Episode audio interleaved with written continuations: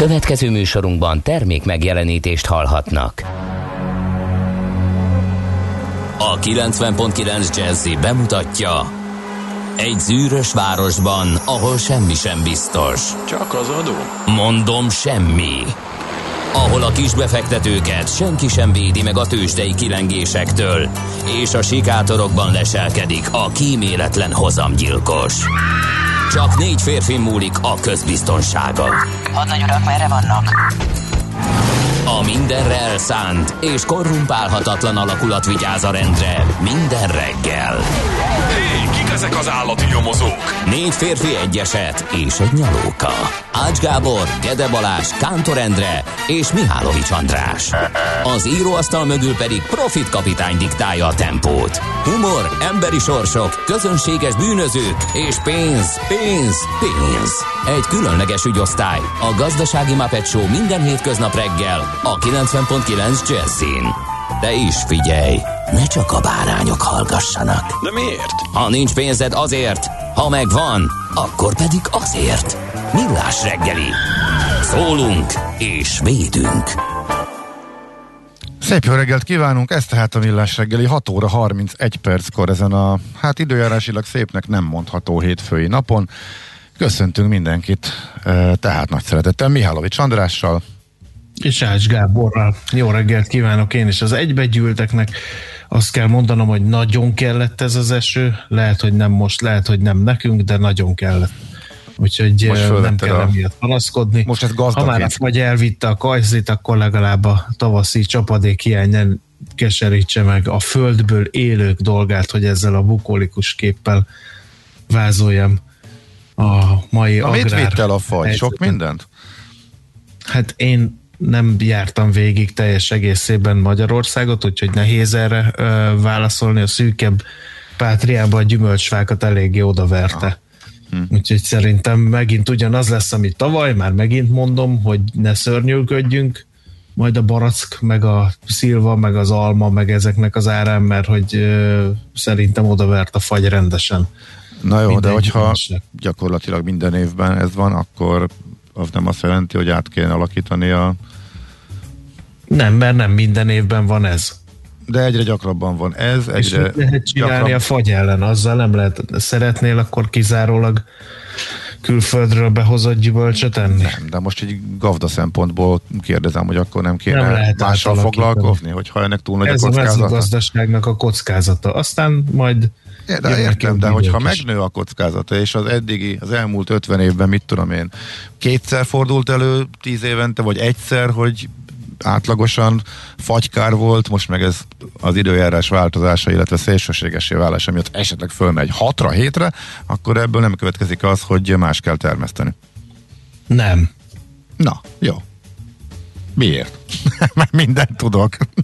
Azért nem, mert ezek az ültetvények, eh, a, ha valaki ezt komolyan gondolja, az egy borzasztó nagy beruházás igényes, és borzasztó hosszú idő múlva termőre forduló valami. Erre most azt mondani, hogy volt két rossz évünk zsinórba egymás után, és akkor ezt most húzassuk ki, és vessünk oda kukoricát, mert az jobban bírja a fagyokat. Ja, vagy nem, hát, tudom. ha csak kettő egymás után, akkor Főleg az intenzív ültetvények, ahogy re- merem remélni, hogy egyre több ilyen intenzív ültetvény van, mert csak akkor éri meg igazából gyümölcsöt termeszteni. Ha intenzív ültetvény van, akkor, akkor Jó. meg pláne. Tehát ez nem egy olyan, ez olyan, mint hogyha eddig, mit tudom, építettél egy autóipari beszállító céget, az autóiparnak most nehezen megy, nincs csíp, meg nem tudom én micsoda, és különben is technológiaváltáson, akkor hagyjuk a francba az egészet, és kezdjünk valami másba. Tehát ez, ehhez ért az az ember, aki ezt csinálja, erre van berendezkedve a mindennapi élete, azért, mert kétszer beesett a fagy, az nem biztos, hogy arra ösztönzi. Egyébként valami minimális termék biztos, hogy lesz, Uh, azt jó drágán el lehet majd adni, meg lehet, hogy lesz fagy kompenzáció, mert szoktak ilyet csinálni az Na, államok, az. és akkor, akkor valamennyire majd ezt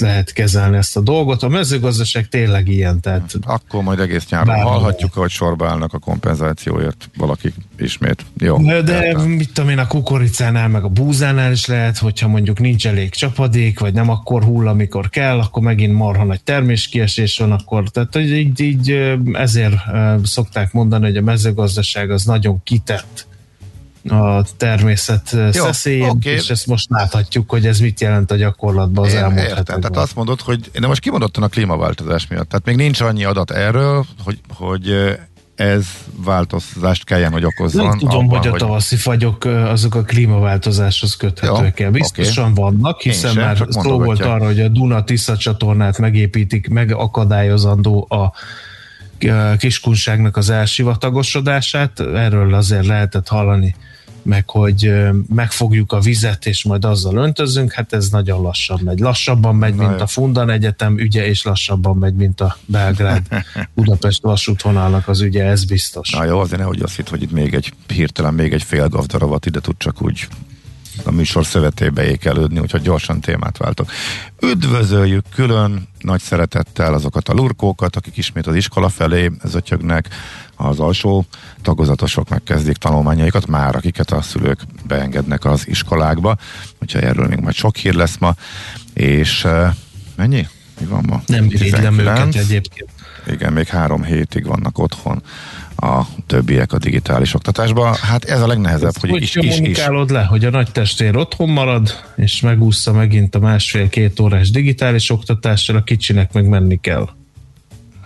Hát ez családja válogatja, hogy egyáltalán Képzeld el, mennek-e, hogy vagy mennek. ráadásul uh, igazolt hiányzásnak minősül ez a dolog, mert lehet ilyet kérni, tehát nem igazolatlannak, Igen. de ha 250 óránál többet hiányzik valaki, és vagy nincsen neki elég jegye az osztályzáshoz, mert Akkor- megtiltották szigorúan a hibrid oktatást, tehát nem lehet az, hogy letolom élőbe az alsósoknak, aztán letolom majd a classroomba, vagy bárhol máshol, akkor, akkor sajnos osztályozó vizsgát kell tenni a gyerekeknek, tehát a szülők valahol ezzel a dologgal ilyen csapdahelyzetben vannak, rájuk van bízva, igen, az egészségügyi helyzetnek a mérlegelése, meg minden, de, de azért azt is ott kell szépen számolni, hogy mennyi, igaz, mennyi igazolt hiányzás jön össze, mert azért, azért az nem megoldás, hogyha hogyha túl sokat hiányzol, plusz még egy érdekes dolog, hogyha az egész osztály testületileg hiányzik, akkor rendkívüli szünetet rendel el az igazgató,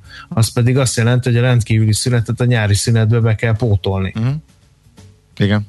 Úgyhogy kíváncsian várjuk, hogy akkor milyen arányok Úgyhogy szülőként én ezekkel az információkkal felvételzve Igen. De figyelj, szerintem ma betiltották az túlzás, szerintem ez egy ajánlás. És sokan ennek ellenére kirakják a laptopot, és igenis közvetítik a táblát például az otthon maradottak részére, meg a házi feladatoknak a továbbítása, a beszedése is működik. Ez talán nem része a hibrid oktatásnak, úgyhogy nyilván jó nagy kavarodás van most emiatt, hát de talán majd kialakul. Meg azért most az elmúlt A mi tanárbácsink azt mondta, hogy ő nem fog dupla órát tartani, az biztos. Nem, nem tartanak dupla órát, de közvetítik hazafelé, akkor ez nem minősül annak? Tehát, hogy látják, látják a gyerekek, tehát, hogy nem tudnak bekapcsolódni, de látják a Mhm. táblát, meg hogy mit magyaráz, meg hallják is az órát. Na mindegy, ez most így egy ilyen furcsa helyzet, és katyvasz bízunk benne, hogy talán normalizálódik majd a helyzet, akár azáltal is, hogyha ilyen ütemben javulnak a vadatok, mint ahogy az elmúlt napokban Igen. javultak, akkor talán egyszerűbb lesz és gyorsabb lesz a normalizálódás. Na jó, akkor Nem szeretném, hogyha elmaradna az emmák köszöntése. Nem, nem, azért. Uh-huh. Parancsolj. hogy Isten éltesse az emmákat, és nem árt, ha tudjuk, hogy ma van a fokhagyma világnapja. Miért pont a fokhagymának ne lenne világnapja, ha annyi mindennek van? Ne kérdezd, hogy ki, ne kérdezd, hogy miért, egyszerűen a fokhagyma világnapja van. Az biztos, hogy egy nagyon fontos növényről van szó, és nagyon kultusza van egészségmegőrzési szempontból, ugye fűszer és gyógynövény is, és számtalan egészségre gyakorolt kedvező hatása van, vértisztító, vérnyomás csökkentő, emésztésjavító, stb. stb. Ö, De hogy külön világnapot megérdemel-e az összes többi fűszernövényel ellentétben, azt így kicsit túlzásnak értem, érzem, de mindegy, hát aki valamennyire fokhagymás, az pontosan a helyén kezeli ezt a dolgot. No, aztán kérem szépen a nagysalói ütközetnek a napja is van. Ma 1849-ben ezen a napon vívták és győzelmet arattunk, ugye a dicsőséges tavaszi hadjárat egyik ütközetéről van szó, mm, és képzeld el, hogy ezen a napon dették közzé a Habsburgház trónfosztásáról rendelkező függetlenségi nyilatkozatot, amelyet ugye április 14-én fogadtak el, de még kinyomtatták az eltelt ennyi idő hozzá, és ezt teszik ki utána.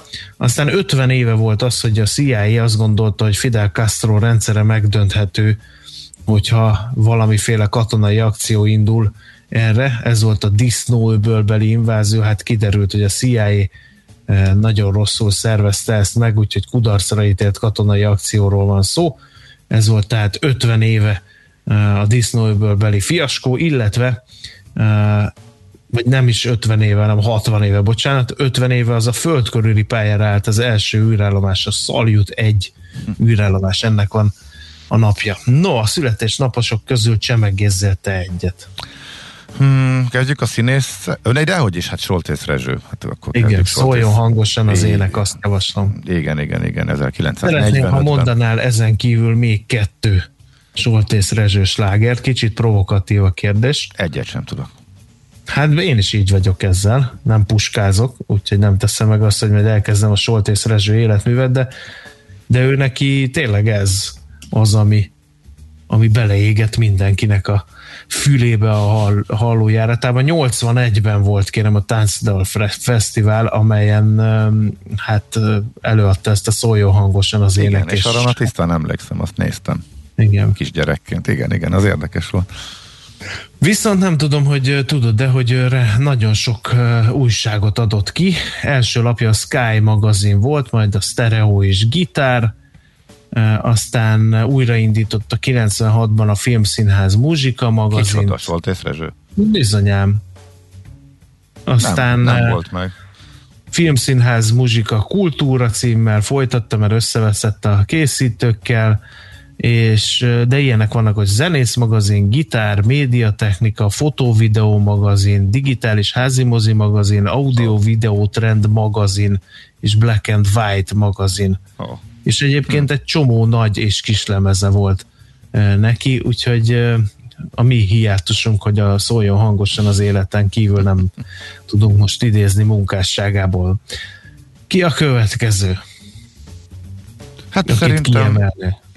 Szerintem szaladjunk csak végig, aztán utána zenéljünk. Zsolnai, most keramikus művész kiemelném, 1828 április 19-én született, nem tudom, hogy mondtuk-e, mondtuk, hogy 1945. április 19-én született Soltes Lezső, és egy csomó színész ünnepel a ma születésnapot. Itt van mindjárt az utolérhetetlen fizimiskájú Tim Curry, aki látta három testört Charlie Sheen-nel, és Kiefer sutherland ott a, a bíboros volt, a Richelieu bíboros megformálója, Tim Curry, nekem ez ugrik be ez a szerepe, de azóta egy csomó filmben szerepelt persze. Aztán két Hudson amerikai színésznő is ünnepel 1979-ben született James Franco amerikai színész, aki mostanában botrányairól híresült el 1978-ban született, és a Darth Vader sisak nélküli megformálója Hayden Christensen kanadai színész kerekéfordulót ünnepel, ugyanis 1981 április 19-én született.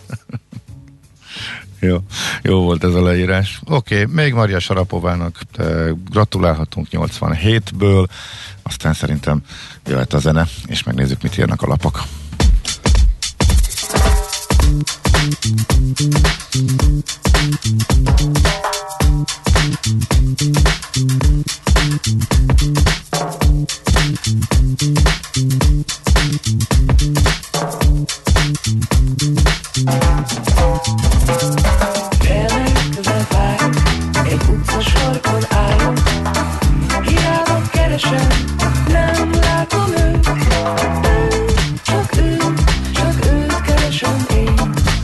már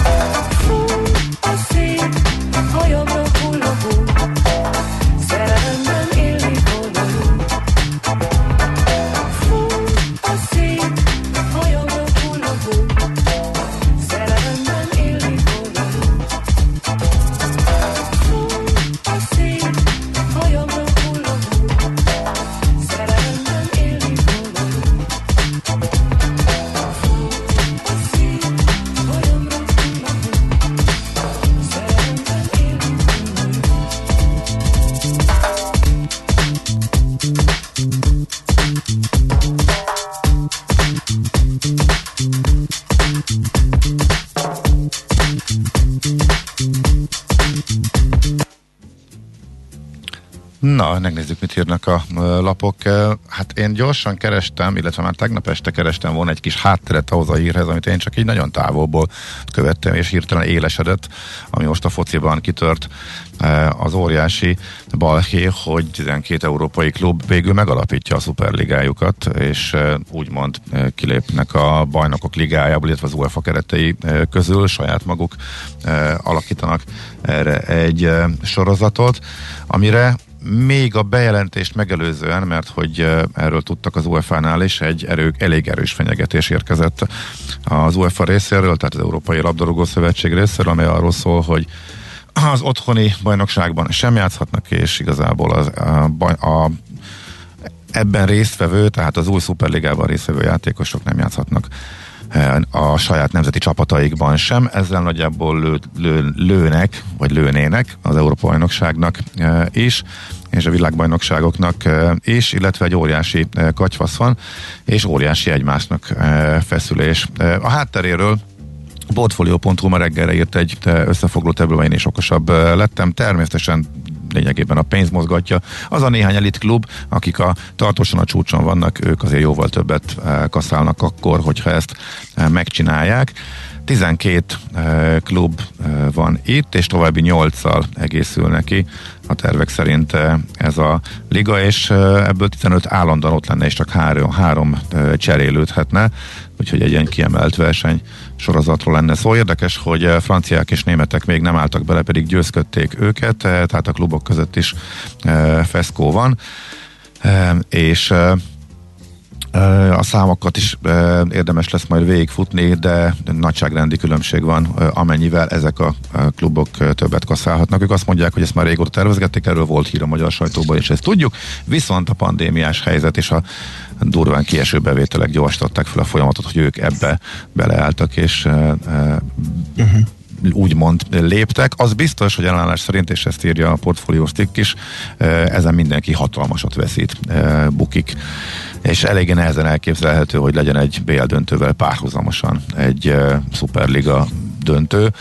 Uh, a cikk éppen Nápoly, Nápoly Porto BL döntővel párhuzamosan játszott Real Madrid Liverpool Superliga döntőről beszél, és a tévétársaságok és a reklámozók jó része elfordulna a nemzeti bajnokságoktól, a játékosok is hatalmasat veszítenének. Itt az a kérdés, hogy kirántja félre a kormányt, és lehet-e valami egyességre jutni, hogy ezek a nagy klubok több pénzhez jussanak, ugyanakkor a kicsik se kevesebbhez, vagy a nem annyira elit klubok se kevesebbhez, a sokkal kisebb tortából ki, hogy részesedjen, ami most ugye a reklámpiacon kialakult. Na, úgyhogy nagyon érdekes ez a e, történet, mondom a legfrissebb gyors elemzés arról, hogy mi, mi áll itt a háttérben, hogyha valaki felkapta a fejét erre a hírre tegnap, akkor a portfólión olvasható. Aki nem tudná a magyar nemzetbe elolvashatja azt, hogy biztonsági háló védi a magyar gazdaságot, mert hogy az Orbán kormány intézkedései ezt megalkották, a lépések több ezer milliárd forintot mozgatnak meg a bértámogatásoktól kezdve az adóelengedésen át a törlesztési moratóriumig, a kormány és a Magyar Nemzeti Bank is mentővegy dobott a vállalkozásoknak, olyan döntések is születtek, amelyek egyben a gazdaság újraindítását segítik. Ezt a szélt szolgálják például a beruház támogatások.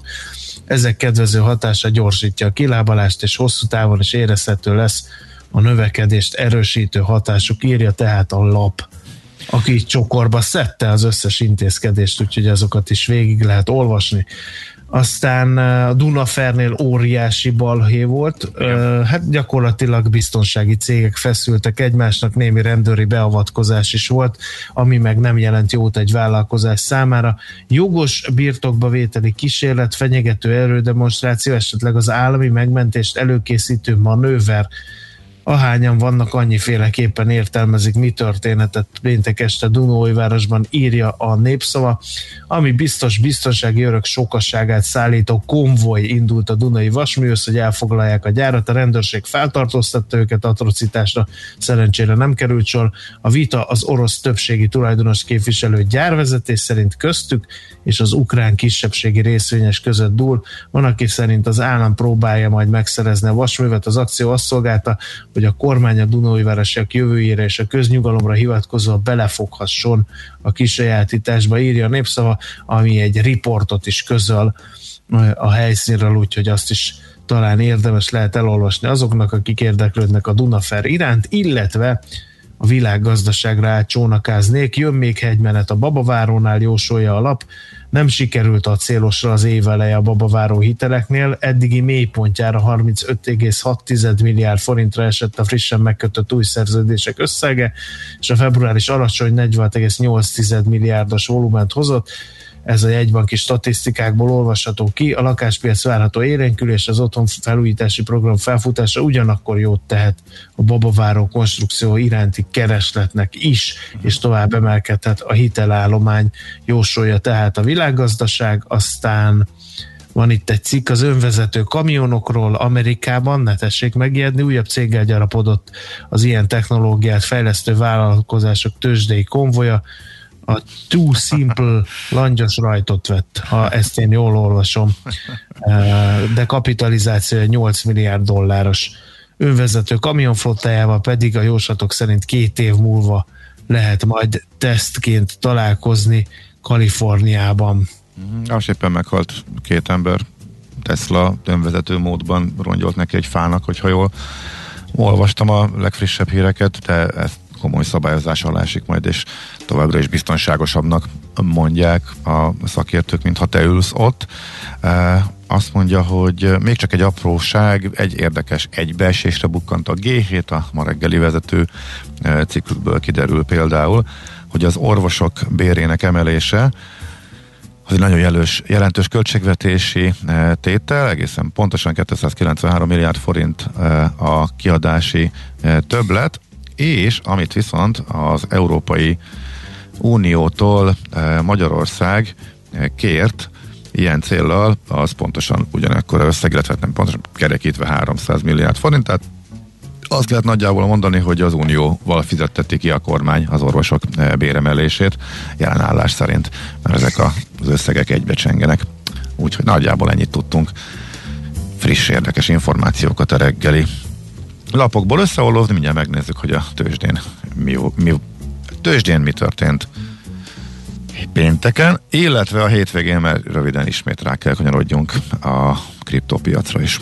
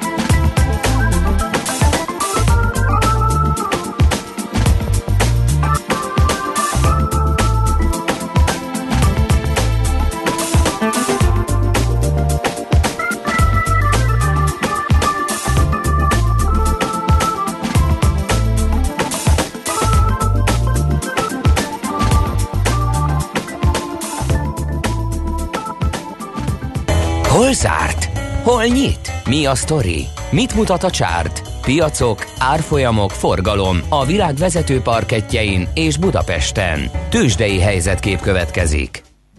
42.626 pont lett a vége a Bux menetének 0,26 százalékot gyötörte feljebb majd magát a budapesti tőzsdeindex pénteken, a vezető papírok pedig nem is teljesítettek olyan rosszul, a Magyar Telekom 420 forinton stagnált, de kérem szépen a Richter majdnem 2,5 százalékot ment fölfelé 8665 forintig, a MOL az kemény 2 forintot gyötrődött feljebb, így 2072 forinton fejezte be a hetet, az OTP 61 század százalékot tudott erősödni 13.195 forintig, és a Masterplast, ő nem volt túl jó bőrben, 2,7%-os mínusz áll a tikerje mellett a pénteki kereskedési napot követően. Nézem, hogy van-e értelmezhető forgalomban valami értelmezhető mozgás. Még hát a Waberers talán ide fér 4,1%-os plusszal teljesítette a pénteki tőzsdenapot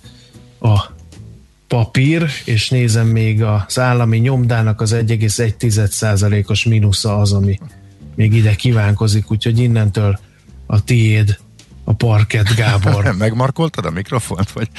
Meg, mert egy hosszas gondolkodás után, amelyet már reggel láttam, mikor leültem ide, gondolt egyet, és az ölembe hajtott a fejét, úgyhogy most itt kézzel tartom, úgyhogy megkérem Zsoc kollégát, vegye el a képet, hadd ne lássák már, hogy épp szervizelek. Köszönöm szépen, mert látom, hogy magától a büdös életben nem fogja ezt észrevenni. Mint, tehát az a hely, itt hárman tapadunk a képernyőre, és várjuk, hogy mi fog történni. Most én fej, a kis fejből mondok tőzsdét, mert ezt szeretném végignézni. Köszönöm. Na, szere, szerej, Maci. Szerej, Maci. A, az, az S&P, hogy is volt? Az S&P meg a alakul az, az S&P és a Dow Jones emelkedett, és ugyanaz történt, mint ami eddig. Igazi ezermester a fiú, azt kell, hogy mondjam. Sajnálhatja, aki nem látja. Ismét történelmi csúcsot döntött, de hát ezt megszokhatok minden nap, ez történik semmi más érdekes, semmi nem veheti föl a versenyt a tőzsdei berkekből azzal, eh, ahogy Maci kollega szereli a mikrofonálványt, szóval lehet, nem, nem tudok ehhez igazából túl sok mindent hozzátenni. Eh, 11 S&P szektorból szerintem 9 bent fölfelé, ahogy az elmúlt hetekben, hónapokban, években szinte minden nap, kivéve amikor nem, de ebből volt kevesebb. Eh, na most egy pillanatra, jó, még egy Morgan Stanley esés, hogy legyen egy ellenpont, azt még eh, arra még ránézek. Abszolút alakul. Csavarhúzó nélkül nyomja a fiú, tehát egészen elképesztő, és tényleg úgy tűnik, hogy megtartja magát mostantól. És mi is volt még? Ja, ígértem kriptot, akkor még gyorsan elmondjuk. Egy kicsit bezuhant, pénteken beszéltünk róla itt a műsorban. Jó nagy zuhanás volt a hétvégén, ilyen 15, 20, 25, 30 százalékok, a bitcoin az mennyi 64-ről valami 50, 52-ig, nem is tudom. Aztán most éppen ma éjjel, ez az elmúlt 24 órát, nézzük, akkor szép visszapattantyú volt. Nagyjából ennyi.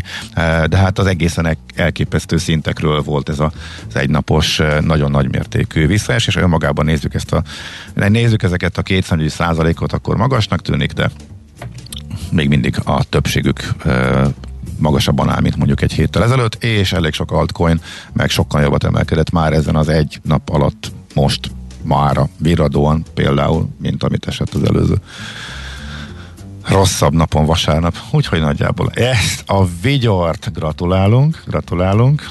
Hogy sikerült? Hogy érzed magad?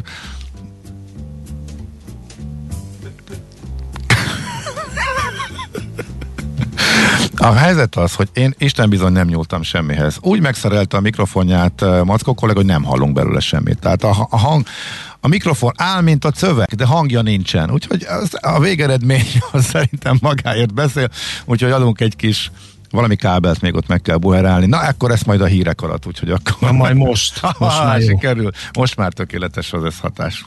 Tőzsdei helyzetkép hangzott el a Millás reggeliben.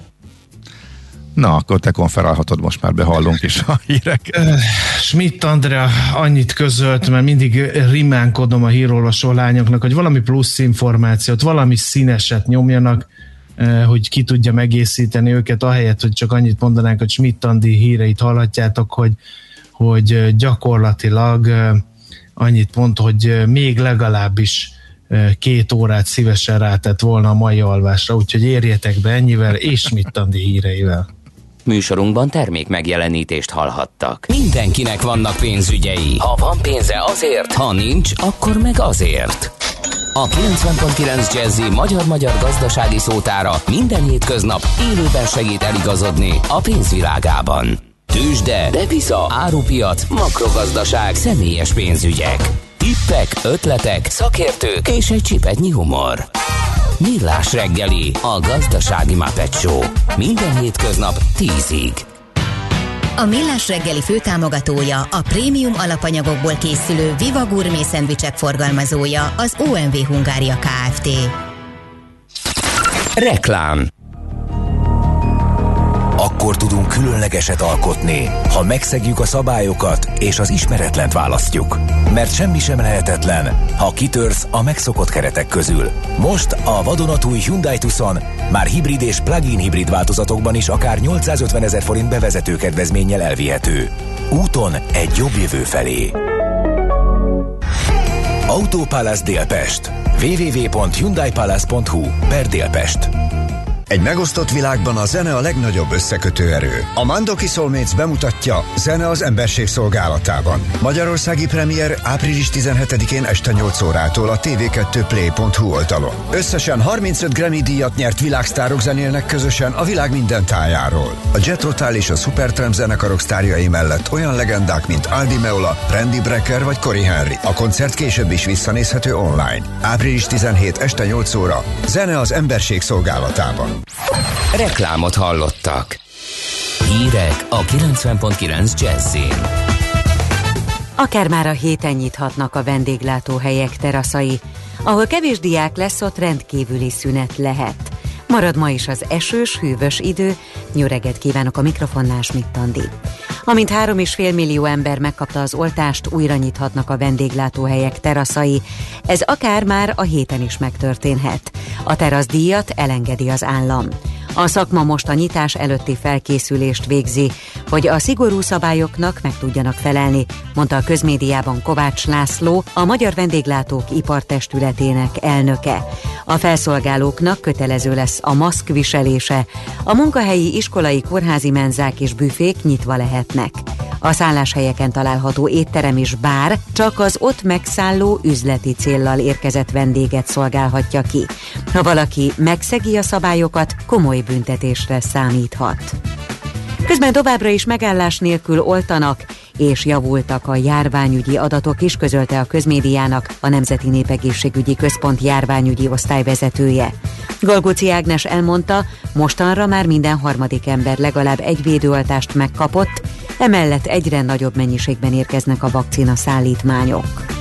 Ma újra nyitják az óvodákat és az iskolák alsó tagozatos osztályaiban is, megkezdődik a jelenléti oktatás. Az iskolákban újra kötelező lesz a testhőmérsékletmérés, a fertőtlenítés és a távolságtartás. A szülők dönthetnek úgy, hogy otthon tartják gyermekeiket. Ebben az esetben a távolmaradást az intézményvezetők engedélyezhetik. Mindeközben kiderült, hogy ahol kevés diák lesz, ott az oktatási hivatal elrendelhet rendkívüli szünetet. Válaszolt a hvg.hu kérdésére az Emberi Erőforrások Minisztériuma. A portál úgy értesült más forrásból, hogyha rendkívüli szünetet rendelnek el, akkor később szombatonként, vagy akár a tanév rendes végét követően pótolnák az elmaradt tanítási napokat. Erről azonban egyelőre még nem nyilatkozott a minisztérium. A kullancs csípés okozta agyvelő és agyhártyagyulladás elleni védőoltás beadatását javasolják az orvosok, mivel a vérszívók már megjelentek az erdőkben, a városi parkokban és a kertekben is. Aki először oltat, három injekciót kap, azután pedig három-öt évente van szükség emlékeztető vakcinára. A szakemberek kiemelik, fontos, hogy a kullancs által terjesztett betegségek és a koronavírus fertőzés elleni oltás beadása között egy-két hét elteljen. Egyre gyakoribbá váltak a bankkártyás és online visszaélések, hívta fel a figyelmet a pénzügyminisztérium államtitkára. Tálai András elmondta, hogy tavaly mintegy 70 ezer visszaélés történt. Az elkövetők összesen csak nem 1 milliárd 300 millió forintot próbáltak ellopni. Hozzátette, hogy a megelőzésben az egyik leghatékonyabb módszer az óvatosság. Emellett a felderítésben és a tájékoztatásban jelentős szerepe van a Magyar Bank Szövetség kezdeményezésére létrejött munkacsoportnak, amely a kibervédelmi hatóság is a rendőrség szakembereiből áll.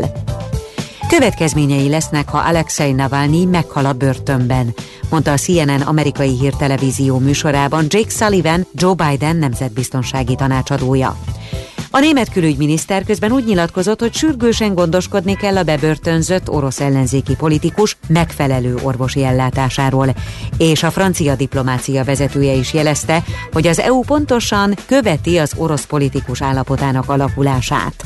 A harmadik hete éjségsztrájkoló Alexei Navalnyi egészségi állapota rohamosan romlik, és bármelyik percben meghalhat, mondta szombaton az ellenzéki aktivista egyik orvosa. És végül az időjárásról. Ma a Dunántúlon és északon egész nap esős marad az idő, másod felszakadnak a felhők, és kevés napsütés is jöhet. Az észak-keleti szél a nyugat-dunántúlon megélénkül. Délután 8 és 14 fok között alakul a hőmérséklet. Holnap kisé melegszik az idő, és hosszabb napos időszakok is lehetnek már. Köszönöm a figyelmet, a hírszerkesztőt Schmidt-Tandit hallották. Budapest legfrissebb közlekedési hírei a 90.9 Jazzin a City Taxi Dispécsejétől. Jó reggelt kívánok a hallgatóknak! A 13. kerületben a Rejter Ferenc utcában, a Keszkenő utcánál mindkét irányban sávlezárásra kell készülni, mert vízvezetéket építenek. Egyirányosítják a 13. kerületben a Lomb utcát, a Petneházi utcától a Frangepán utcáig, mert gázvezetéket építenek. Lomtalanítás miatt kell forgalomkorlátozásra számítani a 12. kerületben a Kútvölgyi út, Csillagvölgyi út, Mátyás Király út, Istenhegyi út, Istenhegyi lejtő, Fogaskerekű utca, Szilágyi Erzsébet fasor által határolt területen. A Kávin téren a Szabadsághíd felé lezárják a külső sávot karbantartás miatt. Köszönöm a figyelmüket, további jó utat kívánok! A hírek után már is folytatódik a millás reggeli, itt a 90.9 jazz Következő műsorunkban termék megjelenítést hallhatnak.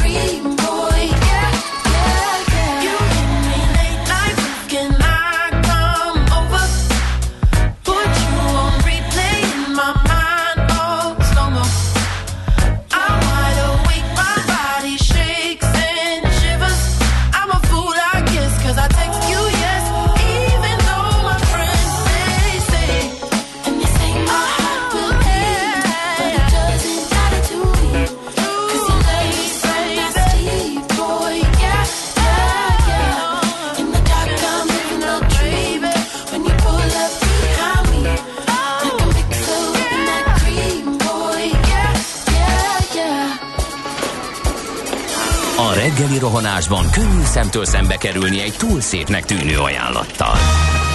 Az eredmény krétával körberajzolt tetemes összeg. A tethelyen a gazdasági helyszínelők, a ravasz, az agy és két füles csésze és fejvállalakzat. A lehetetlen küldetés megfejteni a Fibonacci kódot. A jutalom egy bögre rossz kávé és egy olyan hozamgörbe, amilyet még Alonso Mosley sem látott. Millás reggeli, a 90.9 Jazzy Rádió gazdasági mapetsója. Vigyázat! Van rá engedélyünk! Folytatódik a millás reggeli. Szép jó reggelt kívánunk, itt vagyunk ismét. 7 óra 12 perc van. Az eső, hát esik, csöpörög, hát továbbra is. De ez úgy tűnik, hogy a mai napra is úgy nagyjából kiterjed, úgyhogy óvatosan a közlekedéssel, illetve lassan haladjatok, azt kérnénk mindenkitől így most a növekvő forgalomban, hogy az alsó tagozatok megnyithatnak az iskolákban. Nézzük, mit írnak gyorsan a hallgatók. Ja, nem mutatkozunk be, Mihálovics András, az egyik műsorvezető. És Ács Gábor, jó reggelt kívánok én is. Van közlekedési információ, úgyhogy azt nyomjuk le. Jó, előtte még egyéb hallgató üzeneteket gyorsan bebigyeztek, mert eddig erre nem került sor. Azt mondja, hogy ez közlekedés. Mondjuk messzelhetnék a gazdák a gyümölcsfák törzsét, hogy késleltessék a virágzást, csak egyszerűbb sírni a fagy miatt. Oho, jó, ez neked szólt, majd biztos reagálsz rá, aztán um, tök szépen esik az eső, pont jól jön a krumplira és a csicsókámra, a baracknak annyi pár virág maradt meg. A válasz tökéletes, amit lehet csinálnira ez is neked jött, úgyhogy két ellentétes vélemény, mit szólsz ezekhez? Kibisszák semmi se drága, úgyhogy inkább semmit. Na jó. Nézzük akkor a közlekedést. Budapest legfrissebb közlekedési hírei, itt a 90.9 jazz Szerencsére balesetről nem, de bőséges sávlezárásról azért kaptunk hírt. Például a 13. kerületben a Rejter Ferenc utcában, a Keszkenő utcában, utcánál mindkét irányban, ott vízvezetéket építenek, aztán a 17. kerületben a Ferihegyi úton, a Vörösmarty utcánál a forgalom egy sávon váltakozva halad, ott is vízvezetéket javítanak. Egyirányosították a 13. kerületben a Lomb utcát, a Petneházitól a Frangepán utcáig, ott gázvezetéket építenek, és aki nem tudná, eh, lombtalanítás van a 12. kerületben, eh, úgyhogy forgalomkorlátozás van a Kútvölgyi, Csillagvölgyi, Csillagvölgyi Mátyás király, Istenhegyi, Istenhegyi, Lejtő, Fogaskerek utca, Szilágyi Erzsébet, Fasor által határolt területen. Morgan Rainman, kartársak. Most mi van? Tegnap is eláztam, meg fáztam, és jöhetne már a Mikulás, aztán kifelé mennénk végre a télből. Persze, ilyenkor még úgysem nem vannak majdnem bármerre is. Írja Lopapa az szokásos stílusában. Hozzátéve, hogy a klinikák ülői körút Baros Rákóczi élhető, mondjuk enyhítik is az elgéti a fülemen a hidegesőt. Igen, az jó ötlet. Aztán Hungária délfelé a Tököli előtt már most 6.45-kor igényelni a dugulás elhárítást. Az M5-ös Ecseritől áll, húha, de sok van, és mozgós jó reggelt kartársak, M-kartás, kettő tüsszent, jelen helyzetben már nem bölcsi kompatibilis, Szerencsére nagyszülők már mindkét oltást megkapták, így úton vagyunk Pestre, hozzájuk részidőbe, részidő később érkezik D-kartástól, másoktól is várjuk a közlekedési infókat. Esős a reggel, rossz idő van, és nyitottak az alsó tagolatosok már most. Több a fönnakadás, várjuk a további infókat. Budapest, Budapest, te csodás! Hírek, információk, érdekességek, események Budapestről és környékéről. No, hát a hírcsokrot, amelyet szögeltünk, azt most átnyújtanánk.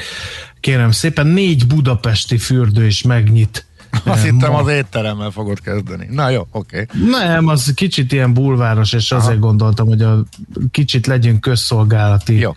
lag ebbe benne, mert hogy, hogy fürödni még nem lehet, ez a legfontosabb információ, de négy budapesti fürdő, mint említettem, megnyit, a Széchenyi, a Szent Lukács, a Paskál és a Pesterzsébeti fürdők be lehet menni, de csak orvosi beutalóval, úgyhogy gyógykezeléseket lehet igénybe venni ezekben az intézményekben, írja a Budapest Gyógyfürdő és Hévizei ZRT.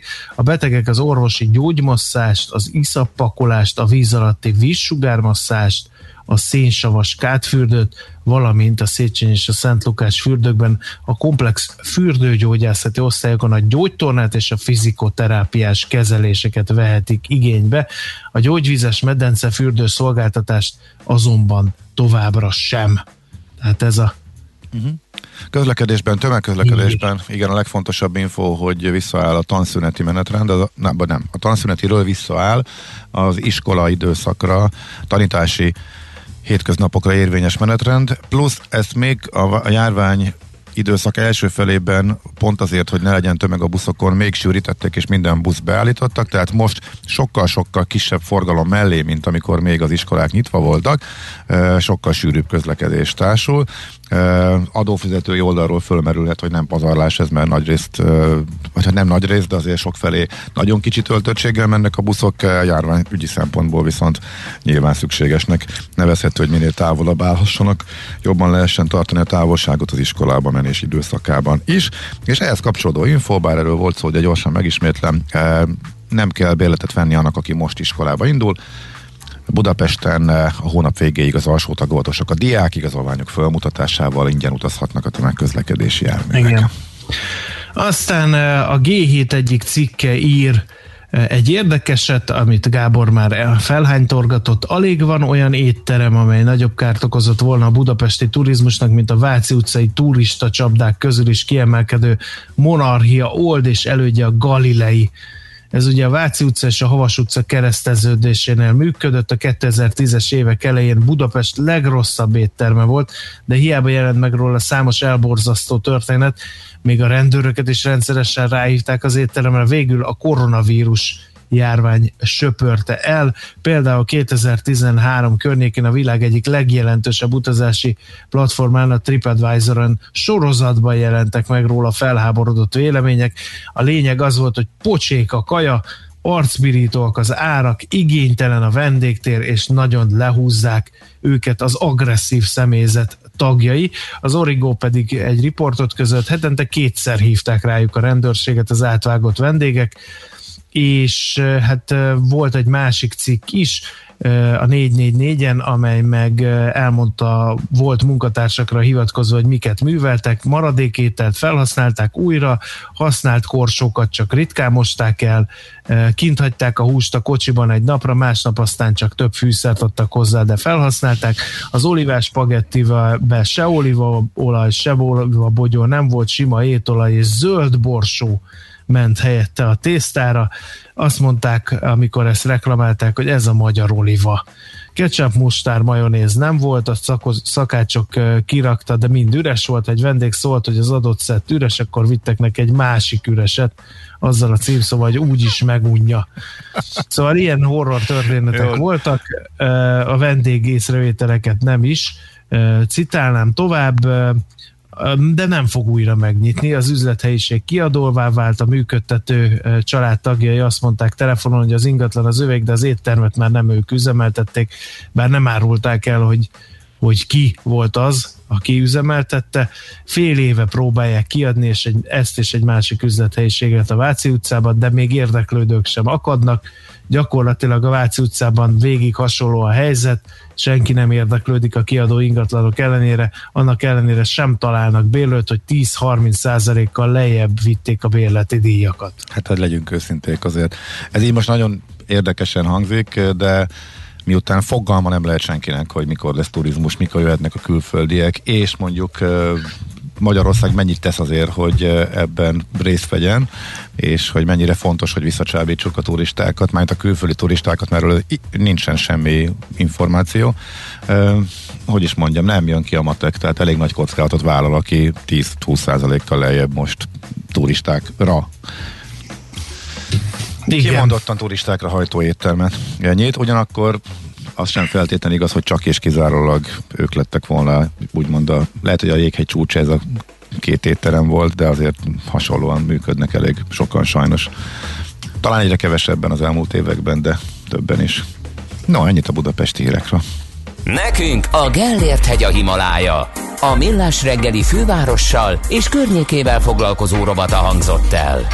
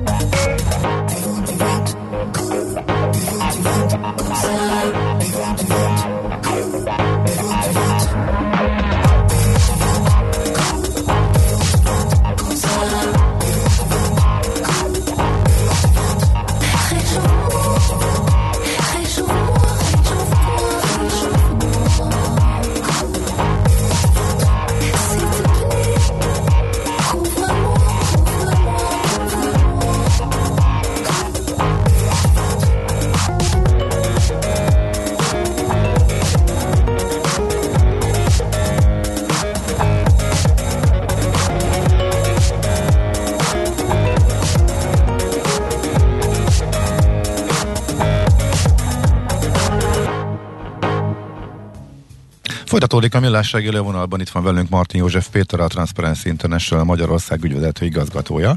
Jó reggelt kívánunk! Jó reggelt, sziasztok! No, hát eh, 2019-ben úgy tűnik, hogy uh, alapítvány alapítói láz söpör végig a magyar közéleten. Ugye a Budapesti Corvinus Egyetem volt az első fecske, ennek fenntartására a kormány létrehozott egy alapítványt, aztán két lépésben ennek az alapítványnak ajándékozott egy nagy halom MOL és Richter pakettet 10-10 százalékot, de hát azóta felgyorsultak az események, a napokban már 32 vagy 32. állami alapítványt fogják bejegyezni, úgyhogy egy kicsit megnézzük ezt a, ezt a kérdéskört, mert hogy ti írtatok róla egy érdekes véleménycikket. Mi a baj az alapítványokkal? Önmagában gondolom az alapítványi formával nem sok minden, hanem amire használják, az lehet talán kifogásolható. Igen, azt gondolom, hogy ez, ez egy jó felvezetés. Valóban az kifogásolható, amire használják ezeket az alapítványokat. Ugye mesterfokon zajlik a jogászkodás, tehát próbáljuk meg látni a fáktól az erdőt, és ízelgessük azt a kifejezést, hogy közfeladatot ellátó, közérdekű vagyonkezelő alapítvány. Ugye ilyenből hoztak létre, hogy mondtad is, 30, vagy hoznak létre, ugye ez most van folyamatban, egyelőre 32 darabot, egyenként legalább 600 millió forintos alapító tőkével. Más kérdés, hogy a határa csillagos mert vannak olyan alapítványok, amelyek rögtön több száz milliárd forintot kaptak. Itt van például uh-huh. rögtön a Matthias Corvinus kollégium alapítvány, amely nem kevesebb, mint 500 milliárd forintnyi vagyontömeget kapott e, egyelőre. Tehát a gond az valóban az, hogy itt két dolog nem nagyon fér össze egymással, már hogy nem nagyon férne össze, hogyha mondjuk egy átlátható és hát elszámoltatható liberális demokráciában élnénk. Az egyik az a, az, hogy itt tulajdonképpen közfeladatot látnak el továbbra is ezek az alapítványok, a másik pedig az, hogy ezzel párhuzamosan magángazdálkodást is, tehát kvázi piaci gazdálkodást is folytathatnak. Tehát ez, ez egy olyan összfér megoldás, egy olyan, úgy is lehet mondani, hogy egy olyan perverz privatizációs megoldás, amire nem nagyon van példa a fejlett. Hadd játszom egy kicsit az ördög ügyvédjét. Mondjuk, vegyük a, a Corvinus Egyetemet. Ugye nagyon sok kritika éri a kormányt amiatt, hogy nem fordít eléggé figyelmet az oktatásra. Miért kifogásolható az, hogy csinál egy oktatási intézményt, amiben jó sok pénzt beletesz, és rábízza azokra, akik vélhetően ehhez jobban értenek, és akkor így a magyar oktatás színvonala egy kicsit hibrid megoldásként, ahogy fogalmaztad, de valahogy mégis javulhat például. Igen, ez, ez azt gondolom, hogy egy nagyon, nagyon jó és nagyon érvényes felvetés. Én magam is úgy gondolom egyébként, hogy önmagában az, hogy egy, hogy egy-egy egyetem kikerül az állam fennhatósága alól, ez egyáltalán nem dráma, és ahogy a kérdésben is megfogalmaztad, hogyha ennek az egyetemnek a vezetése rátermet, és reméljük minél több egyetemi vezetés rátermet lesz, akkor elképzelhető, hogy magasra, ez hosszabb távon magasabb színvonalú oktatáshoz fog vezetni. Tehát ez uh-huh. egyes esetekben ez abszolút indokolható lehet.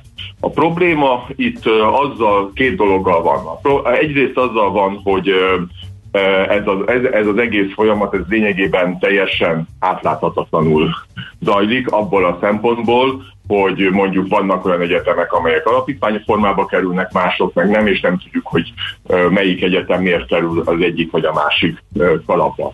Ugye szeretnék arra emlékeztetni, hogy mondjuk a teljes közgazdász vagy teljes orvosi képzés az kikerül az államfelhatóság alól. De még egyszer hangsúlyozom, önmagában az, hogy egy, hogy egy egyetem alapítványi felhatóság alá kerül, tehát valamilyen módon ugye privatizálják, ez, ez egyáltalán nem dráma. Ami, ami sokkal problémásabb ennél, az az, hogy az egyetemek mellett rengeteg más ö, vagyon ö, ö, elemet is kiszerveznek, és ami még lényegesebb, rengeteg, rengeteg más közfeladatot, tehát állami közfeladatot is kiszerveznek. Tehát a műemlékvédelemtől kezdve a tehetséggondozáson keresztül sok olyan környezetvédelemig, sok olyan állami feladat tűnik meg, az állam fennhatósága alatt lenni, ami, ami hát nehezen elképzelhető, hogy nem, ne lenne valamilyen szintig legalábbis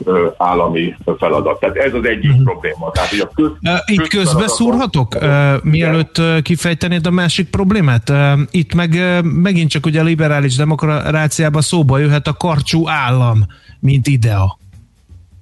Hát, hogy mondjam, szóba jöhet, persze, és én magam sem vagyok, tehát akik uh, ismerik az eddigi pályafutásomat, magam sem vagyok a nagy államnak a, a, a, a híve, tehát önmagában a privatizációval természetesen nincs gond, csak az privatizálni azok, azt nem közfeladatot szoktunk, tehát ez a dolog lényege. Nem uh-huh. közfeladat, tehát amikor egy, amikor egy céget privatizált az állam mondjuk a 90-es években, nyilván azzal is sok probléma lehetett, de mégis azt lehetett mondani, hogy akkor valódi tulajdonosai, magántulajdonosai lesznek a cégnek, és az a cég az hatékonyabban fog működni, mint, uh-huh. mint állami tulajdonban, de nem közfeladatot ö, ö, látott el ö, az a cég. Tehát itt, itt igazából egy olyan összfér megoldásról beszélünk, ami ugye a, a közfeladathoz kapcsolódik. És a másik probléma pedig az, hogy írtozatos mennyiségű vagyon került így át, és ezt, és ezt a vagyont, ezt olyan kuratóriumok kezelik,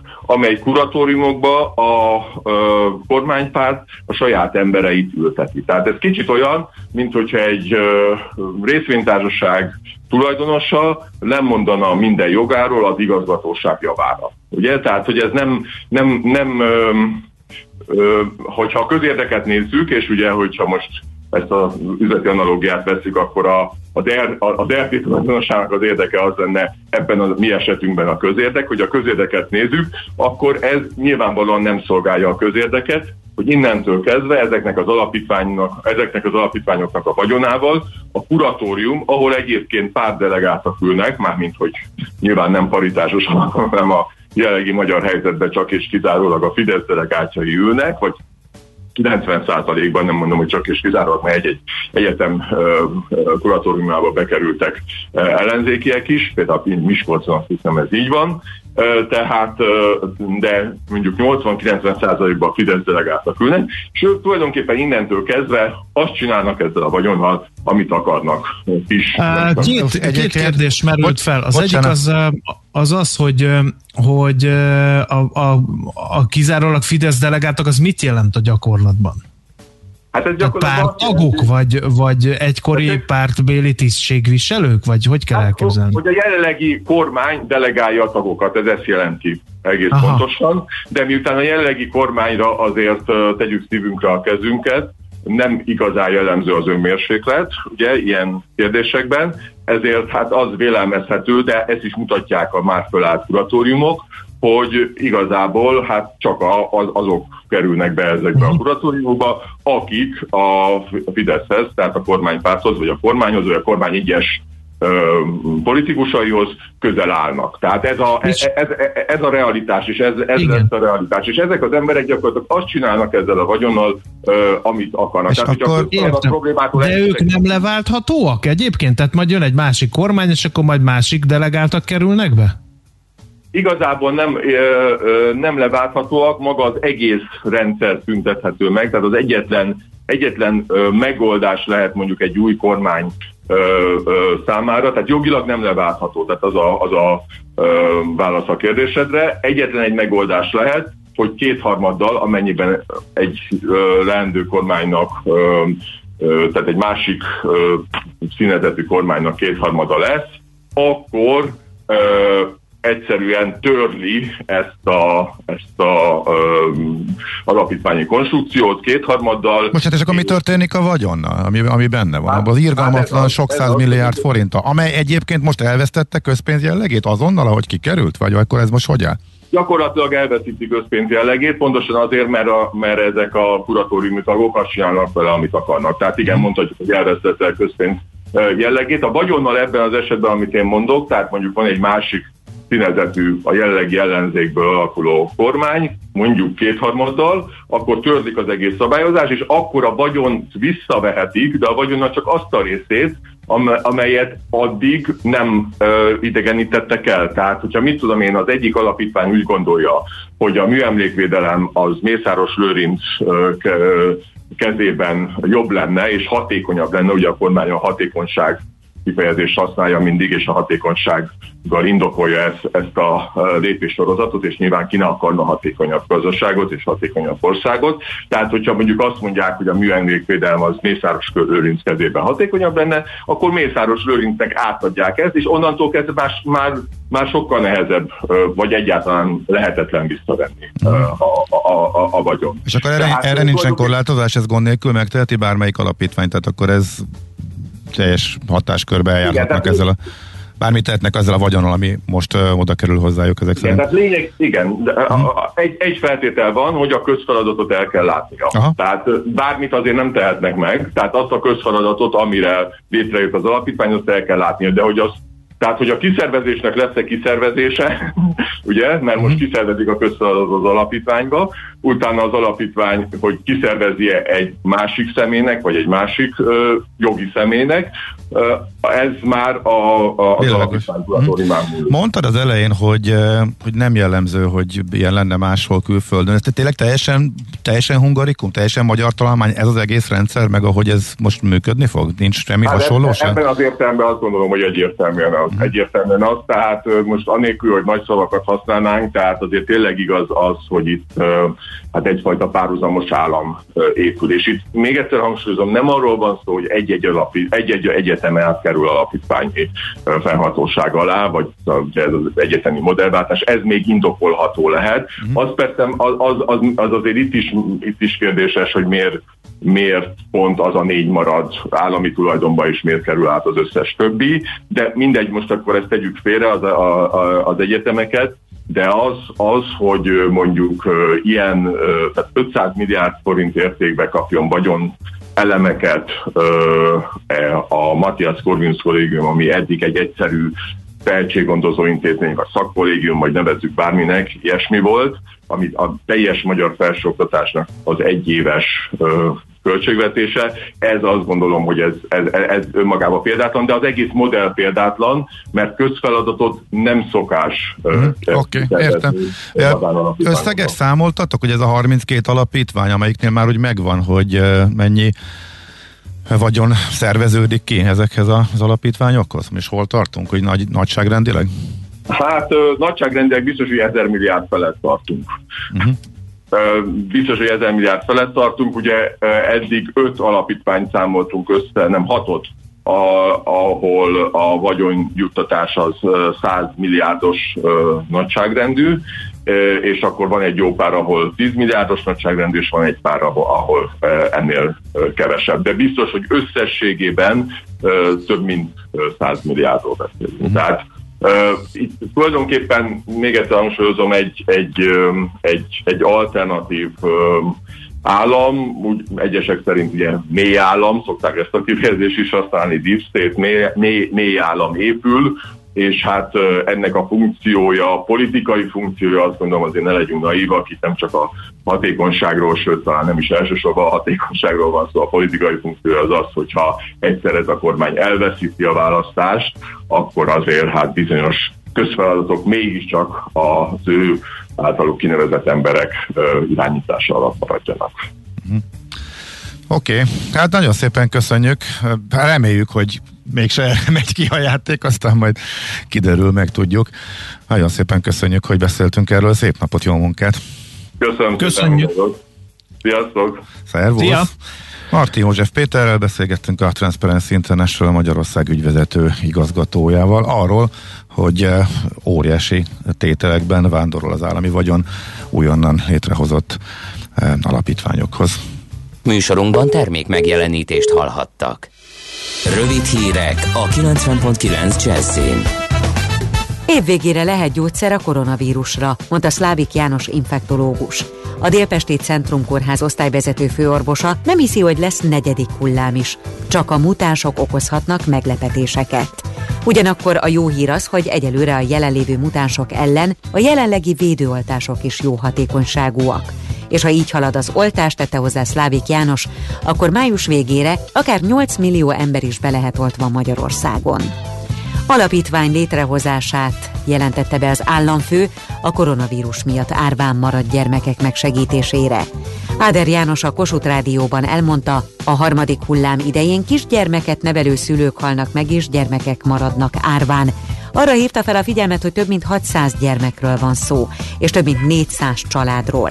Hozzátette, hogy az érintett gyerekeket legalább a nagykorúvá válásukig, vagy addig, amíg szakmát, esetleg diplomát szereznek, segíteni kell anyagilag. Tízezer koronavírus tesztet osztott szét a főváros a kerületek között, a mai iskola és óvoda kezdés előtt ezen a hétvégén, közölte a főpolgármester. Karácsony Gergely Facebook oldalán azt írta, az önkormányzatok teszik a dolgukat, hogy hozzájáruljanak a lehető legnagyobb biztonsághoz. A főváros ezért teszteket osztott szét a kerületek között, hogy a hétvégén szűrjék a pedagógusokat és a diákokat.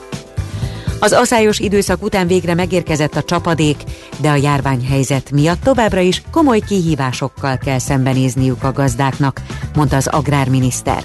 Nagy István a közösségi oldalára feltöltött videóban egyebek mellett beszélt arról is, hogy érdemes magyar fémzárolt vetőmagokat használni, a magyar nemesítői munka ugyanis biztosítékot jelent a jó terméshez.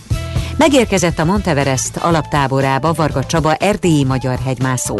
Csapatának kommunikációs menedzsere közölte, a sportember tegnap délelőtt érte el az 5330 méteren lévő állomást. Varga Csaba lehet az első magyar, aki oxigén palack nélkül jut fel a világ legmagasabb pontjára, a 8848 méter magas Csomolunkmára. És végül az időjárásról. A Dunántúlon és északon egész nap esős marad az idő, másod viszont felszakadozik a felhőzet, és kevés napsütés is lehet. Az északkeleti szél a nyugat-Dunántúlon megélénkül. Délután 8 és 14 Celsius fok között alakul a hőmérséklet. Holnap kisé melegszik az idő, és már hosszabb napos időszakok is lesznek. Köszönöm a figyelmet, a hírszerkesztő Csmittandit hallották. Budapest legfrissebb közlekedési hírei, itt a 90.9 jazz a fővárosban élénk már a forgalom az M3-as autópálya bevezető szakaszán a Szerencs utca előtt, a Hungária körgyűrűn a nagyobb csomópontok közelében, illetve a Kiskörúton az Asztória felé. Lassan lehet haladni a 10-es főúton az Ürömi úti körforgalom előtt, illetve a Budai alsó rakparton a Petőfi hídnál észak irányba. Mától lezárták a 13. kerületben a Petneházi utcát a Béke utcánál, mert csatornát építenek. A 32-es autóbusz az Őrs vezértere felé módosított útvonalon közlekedik, nem érinti a Béke utca megállót, a Papkári utca megállót pedig áthelyezték. Mától megszűnt a korlátozás az első kerületben a Szarvas téren a villamos átjáróknál, az 56-os, az 56A és a 61-es villamos ismét a teljes és az eredeti útvonalon közlekedik. Ma is holnap napközben időszakos korlátozásra kell készülni a 12. kerületben az Istenhegyi út, Nógrádi utca, Szendrő utca csomópontban, mert egy toronydarút bontanak. Mától a BKK járatok a tanítási időszakban érvényes menetrend szerint közlekednek, illetve szintén mától április végéig az alsó tagozatos diákok díjmentesen utazhatnak a BKK járatain. A jogosultságot diákigazolványon lehet igazolni. További részletek a BKK honlapján találhatók. Siling Zsolt, BKK Info. A hírek után már is folytatódik a millás reggeli, itt a 90.9 jazz Következő műsorunkban termék megjelenítést hallhatnak.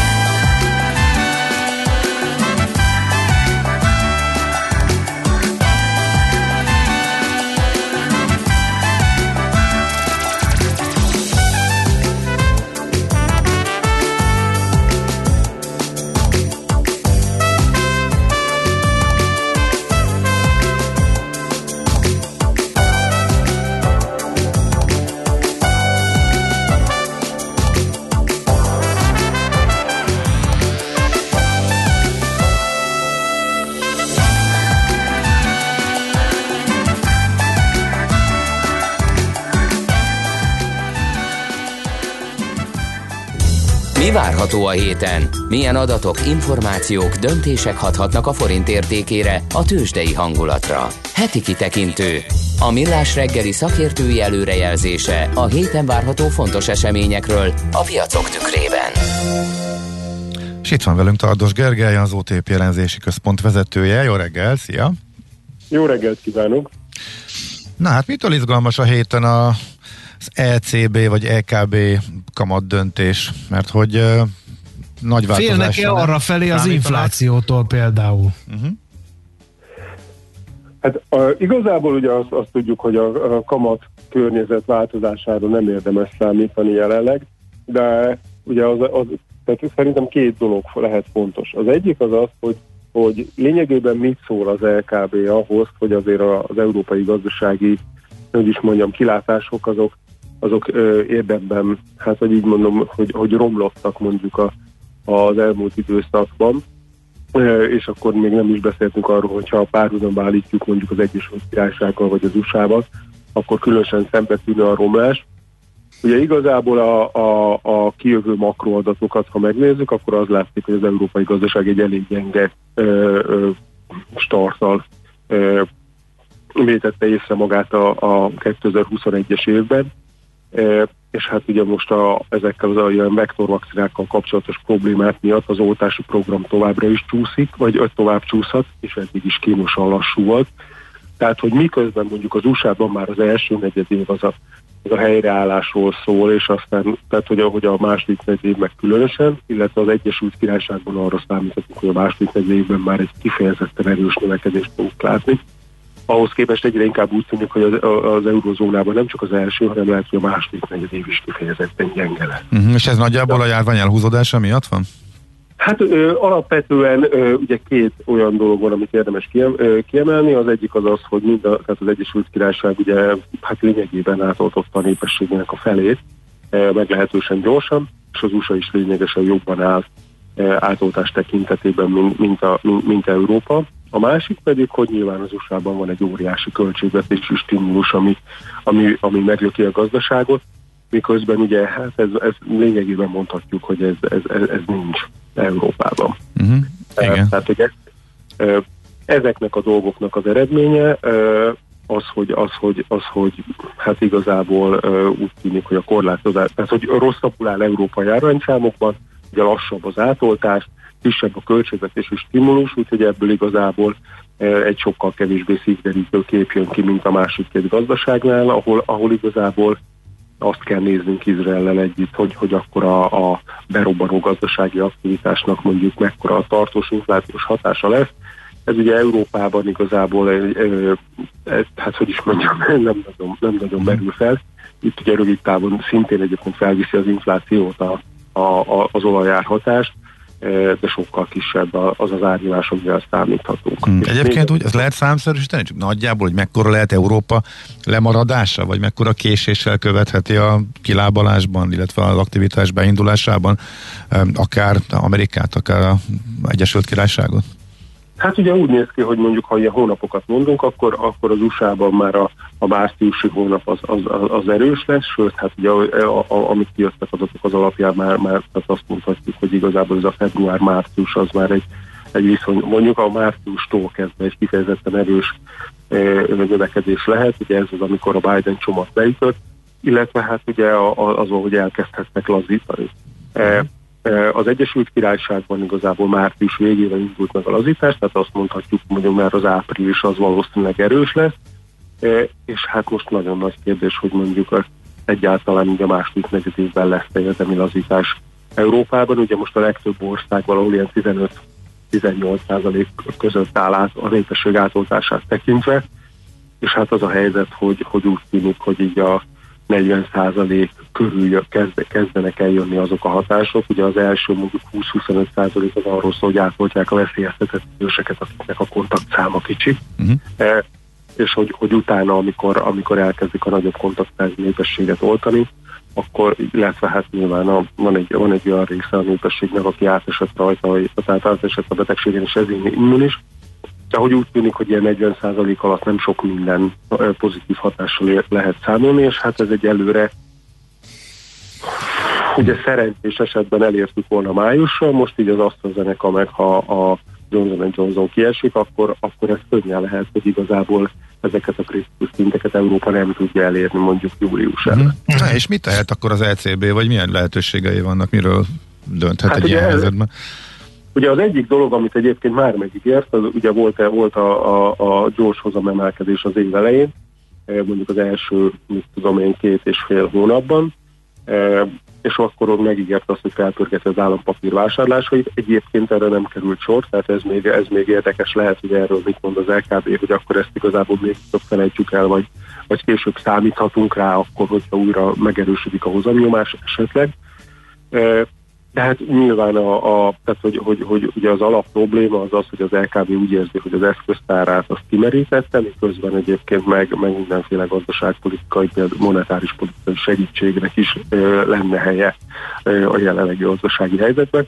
Ugye ezért érdemes nézni a sajtótájékoztatót, hogy, hogy, hogy hát ha kifőznek valamit, vagy hát ha utalnak valamire, de egyébként nagyon úgy tűnik, hogy, hogy ö, ugye ezben a, tehát hogy most, most azért a, tehát miközben az euró erősödik, ugye az egy érdekes feszültség, hogy, hogy, hogy, hogy mind inflációs nyomásban és gazdasági aktivitásban mindenben lényegesen rosszabbul teljesít majd várhatóan az európai gazdaság, mint a vetétársai. No, de egy másik mutatóról is ejtsünk szót, mielőtt lejár az időnk, ez pedig a beszerzési menedzser index, mert az meg ugye azt mutatja, hogy a valóságban vajon hogy áll a gazdasági kilábalás, és ez azt gondolom, hogy kulcsfontosságú ezekben a hetekben. Hát ugye amit, amit érdemes nézni, ezek, ezek a market, market bizalmi indexek, ezek pénteken érkeznek, és hát Európa, Európából is, meg az USA-ból is, tehát hogy igazából ez egy ilyen a világ legtöbb, vagy hát sok, sok fontos gazdaságára kiterjedő mutató. Ugye, és, és igazából mi ezt azért szeretjük, mert mondjuk, ha, tehát hogy ez egy ilyen az információs láncnak a, a kezdetén álló indikátor, tehát mondjuk amikor a GDP kijön, akkor ugye addigra van kiskereskedelmi adatunk, építőipar, ipar, szálláshely szolgáltatás, nem tudom, az állami szektor GDP-jéről vannak ilyen egészségügyi kihasználtsági adatok, tehát van egy csomó minden, amivel, ami, amivel mondjuk tudjuk azt úgymond proxizni, tehát tudunk egy, az adatok felhasználással ténybecslést csinálni. Most ezek a market bizalmi indexek, ezek elég hamar jönnek, és elég megbízhatóak, és igazából ezekkel szoktunk másokat ö, ö, ö, proxizni, tehát hogy, hogy más, más adatok ténybecsléséhez jól felhasználhatóak, mi ezért szeretjük. Ö, és igazából ugye most ez a pénteki adatközlésben az a várakozás, hogy hogy, és hát ez elég jól mutatja egyébként az európai lemaradás, tehát hogy a feldolgozóiparnál mindenhol ugye az 50-es bővüléses vagy zsugorodásos határban fölött ér, ér, tehát hogy értemben az 50-es határ fölötti számokat várnak, tehát nagyjából az USA-ra is, eurozónára is, az Egyesült Királyságra is ilyen 60 körüli szá, ér, ér, érték az, ami várható. Miközben egyébként a szolgáltató szektorban, ugye az, az USA meg az Egyesült Királyság erősödik és, és, és megy fel 60 fölé, Európában pedig az a várakozás, hogy az amúgy is 50-es alatti érték tovább csökken, és hát simán előfordulhat, hogy ez még, ez még hoz negatív meglepetést, mert igazából ugye az elmúlt időszakban azért az egyértelművé vált, hogy Európa később fog tudni sokat uh-huh. Visszajukadtunk az előző igen, igen, témakörhöz. Viszont akkor még egy mondat erejéig vegyük ide Magyarországot. Azért érdekes, mert az eurozónával, illetve Európa nagy rész ellentétben nálunk nagyon jól halad az oltási program, annak a döntésnek a következtében, hogy keleti vakcinákat is vásárolt a kormány. Ez látható lesz majd a gazdasági számainkon is? Tehát lehet egy ilyen Magyarország szempontjából is ilyen gyors, pozitív hatás, mint amekkora eltérés látszik az amerikai, e, brit, illetve az eurozónás kilábalás között? Vagy pedig exportilag inkább az eurozónának vagyunk kiszolgáltatva, és ez nálunk annyira nem érvényesül. Tehát igazából Magyarország hogy áll? Így most kimondottan a kilábalást, illetően a magas oltottság miatt. Hát ugye a, a, az exportunk az, az erősen közödik az eurozónához, tehát hogy ott, ott, ott azért ezek a negatív hatások érvényesülnek, viszont az a helyzet, hogy a, a, a gazdaság nagy, nagyobb szeletét kitevő belső keresletet, azt, azt hát az a helyzet, hogy, hogy az magasabb átoltottság miatt tényleg arra számíthatunk, hogy a, a, a ezt, e, e, e, egyszerűen sokkal hamarabb ki tud nyitni a, a magyar gazdaság. Ugye a nyitás már, hogy is mondjam, elkezdődött, és ugye, ahogy, és, és hát azt se felejtsük el, hogy Magyarországon valószínűleg a népesség érdemben nagyobb része esett, tehát a betegsége Nyugat-Európát van, tehát hogy, hogy ez, illetve a magas átol, átoltás az azt valószínűsíti, hogy a magyar gazdaság hamarabb kinyithat, mint, mint, mint, mint az európai gazdaságok. Uh-huh. És ez GDP-ben is érezhető, vagy ez mondjuk a szolgáltató szektor néhány hónapos előnyét jelenti csak? Hát itt, itt azért a, ez a néhány hónapos előny az nagyon sokat számíthat egyébként, de igen, tehát hogy, a, hogy az európai gazdaság az, a, az újabb várakozások szerint hát ugye régebben mondjuk ilyen még az volt a várakozás, hogy ez tavalyi masszív ilyen 8% körüli, körüli es, recesszió után jön egy 5%-os növekedés, most ezek a számok egyre inkább csökkennek, és könnyen lehet, hogy csak 3-4% lesz belőle és ennél a magyar gazdaság várható uh-huh. gyorsabban bővül, milyen 5% körüli értéket várunk. Uh-huh. Úgyhogy azért okay. a magyar recesszió tavaly, tavaly nem volt kisebb. Vagy vagy de hogyha nem volt nagyobb, hanem, hanem sőt érdemben kisebb volt, mint mondjuk az európai átlag. Uh-huh. Oké, okay. Gergő, nagyon szépen köszönjük. Szép napot, jó munkát kívánunk! Szép napot mindenkinek. Sziasztok! Szia, szia! Tardos Gergelyel, az OTP elemzési központ vezetőjével eh, tekintettünk kicsit előre a héten várható gazdasági adatokra. Heti kitekintő rovatunk hangzott el. Mire érdemes odafigyelni a héten? Mi elmondjuk.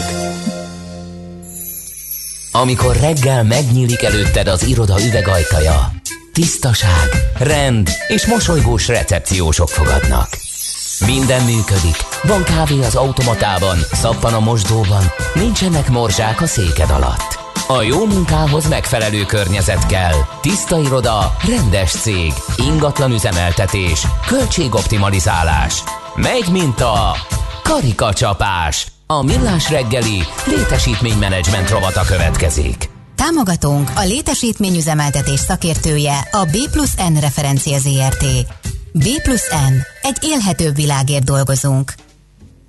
No, hát az a kérdés, hogy az irodaüzemeltetéssel mi lesz, eh, tekintve, hogy van egy felmérés, 19 ország 32.500 munkavállalóját kérdezte meg a PVC, hogy felméri a munkaerőpiaci tendenciákat, és az irodára vonatkozó részt citálnám a tanulmányból mely, mely szerint a távmunkában dolgozók 72%-a azt állítja, hogy a személyes jelenléten alapuló munkavégzés és a távmunka ötvözését részesíti előnyben, mindössze 9% szeretne teljes munkaidőben visszatérni a hagyományos munkakörnyezetébe.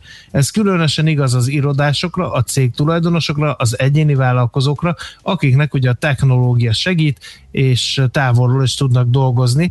Az otthoni munkavégzésnek azonban nem kell kizárólag a szellemi foglalkozásokra korlátozódnia. A fizikai dolgozók 43, a betanított munkások 45%-a azt állítja, hogy munkájuknak számos olyan eleme van, amelyet távolról is el tud végezni. Egyébként a hozzáállás az otthoni munkavégzéshez a földrajzi elhelyezkedéstől függően is változik. Ami tovább bizony, további bizonyítékot szolgáltat arra, hogy a világjárvány miként növelte a globális digitális szakadékot. A nagyvárosi területek munkavállalói nagy valószínűséggel dolgoznak olyan munkakörben, amely a távmunkát lehetővé teszi. A vidéken élőknek csak 44%-a ilyen, a városban dolgozóknak meg 66%-a. Na de, amiért ezt elmondtam, hogy ha ez így van, és ezt a munkaadók meghallják, akkor valószínűleg ugye teljesen más irodai rendszerre van szükség, kisebb irodákra, meg rugalmasabban variálható irodákra, erről már sokat beszéltünk, de ez egyelőre az én írói munkásságom részét képező piaci információk szerint nem látszik a bérleti díjakon. Tehát nagyon nem úgy tűnik Budapesten, hogy így nagyon meg lennének ijedve az irodaüzemeltetők attól, hogy nem mindenki, sőt a dolgozók nagy része, mint hallhattuk, nem akar visszamenni teljes mértékben full munkaidőbe dolgozni az irodába, úgyhogy nagy kérdés, hogy mire vár a piac. Hát a másik oldalról hát, fölmerül a távolságtartás kérdése, és hogy egy emberre meg nagyobb nagyobb ö, terület kell, hogy jusson, nem? És akkor legalábbis ezzel magyarázták. Akkor a két hatás kiolthatja egymást? Hát egyelőre úgy tűnik, hogy olyan nagyon nagy nyomás a bérlők részéről sincs, hogy nyomják lefelé az árakat, ezért érdekes ez a mostani helyzet. Meg az, hogy akárhány felmérés nézünk, ez mindig nagyobb ez a szám, tehát most már bőven kétharmad fölött van, aki azt mondja, hogy hibrid megoldás, tehát is-is megoldásba érdekes. Ez nagyon érdekes egyébként, tényleg elég durva átalakulás lesz. Hát volt idő hozzászokni, ennek az előnyeihez volt idő kiépíteni az ehhez szükséges, ehhez szükséges technológiát, és ez működik most, akkor miért nem működhetne hosszú távon? Így van. Gondolják mindenki. A kérdés az, hogy a gazda szemet hízlalja a jószágot elven felül tud-e kerekedni a munkaadó, mert én viszont nagyon sok olyan munkával beszélgettem, aki nem hisz ebben, annak ellenére sem,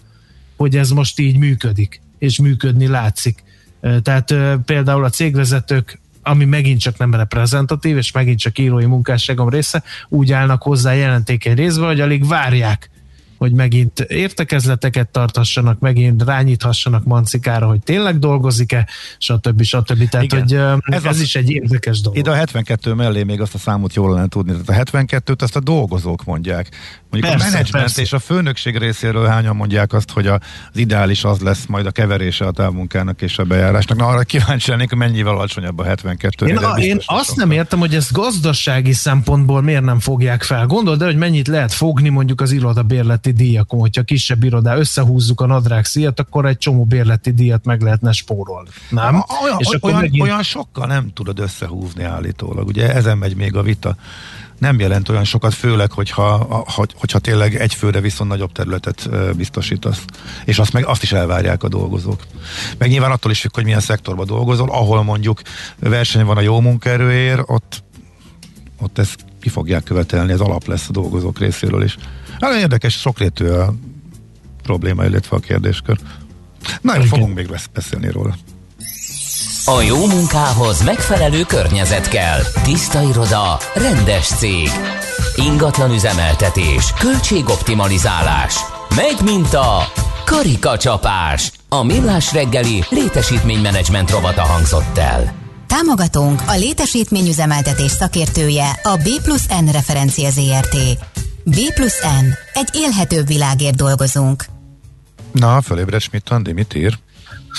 Ö, nem írt semmit azóta, én merem remélni, hogy ö, csak védi, vagy végzi csendben a munkáját, és akkor ennek gyümölcsét már le is szüretelhetjük a következő percekben, tehát Schmidt Andi jön a hírekkel, és egyébként ö, egy hiátus be kell még pótolnunk, a hétvégén volt Andrea nap, úgyhogy úgy Schmidt, mint Zoller kolléginának rádió hullámhosszán szörfözve, és utólag is nagyon-nagyon boldog névnapot kíván a Millás reggeli teljes stábja. Műsorunkban termék megjelenítést hallhattak. Reklám.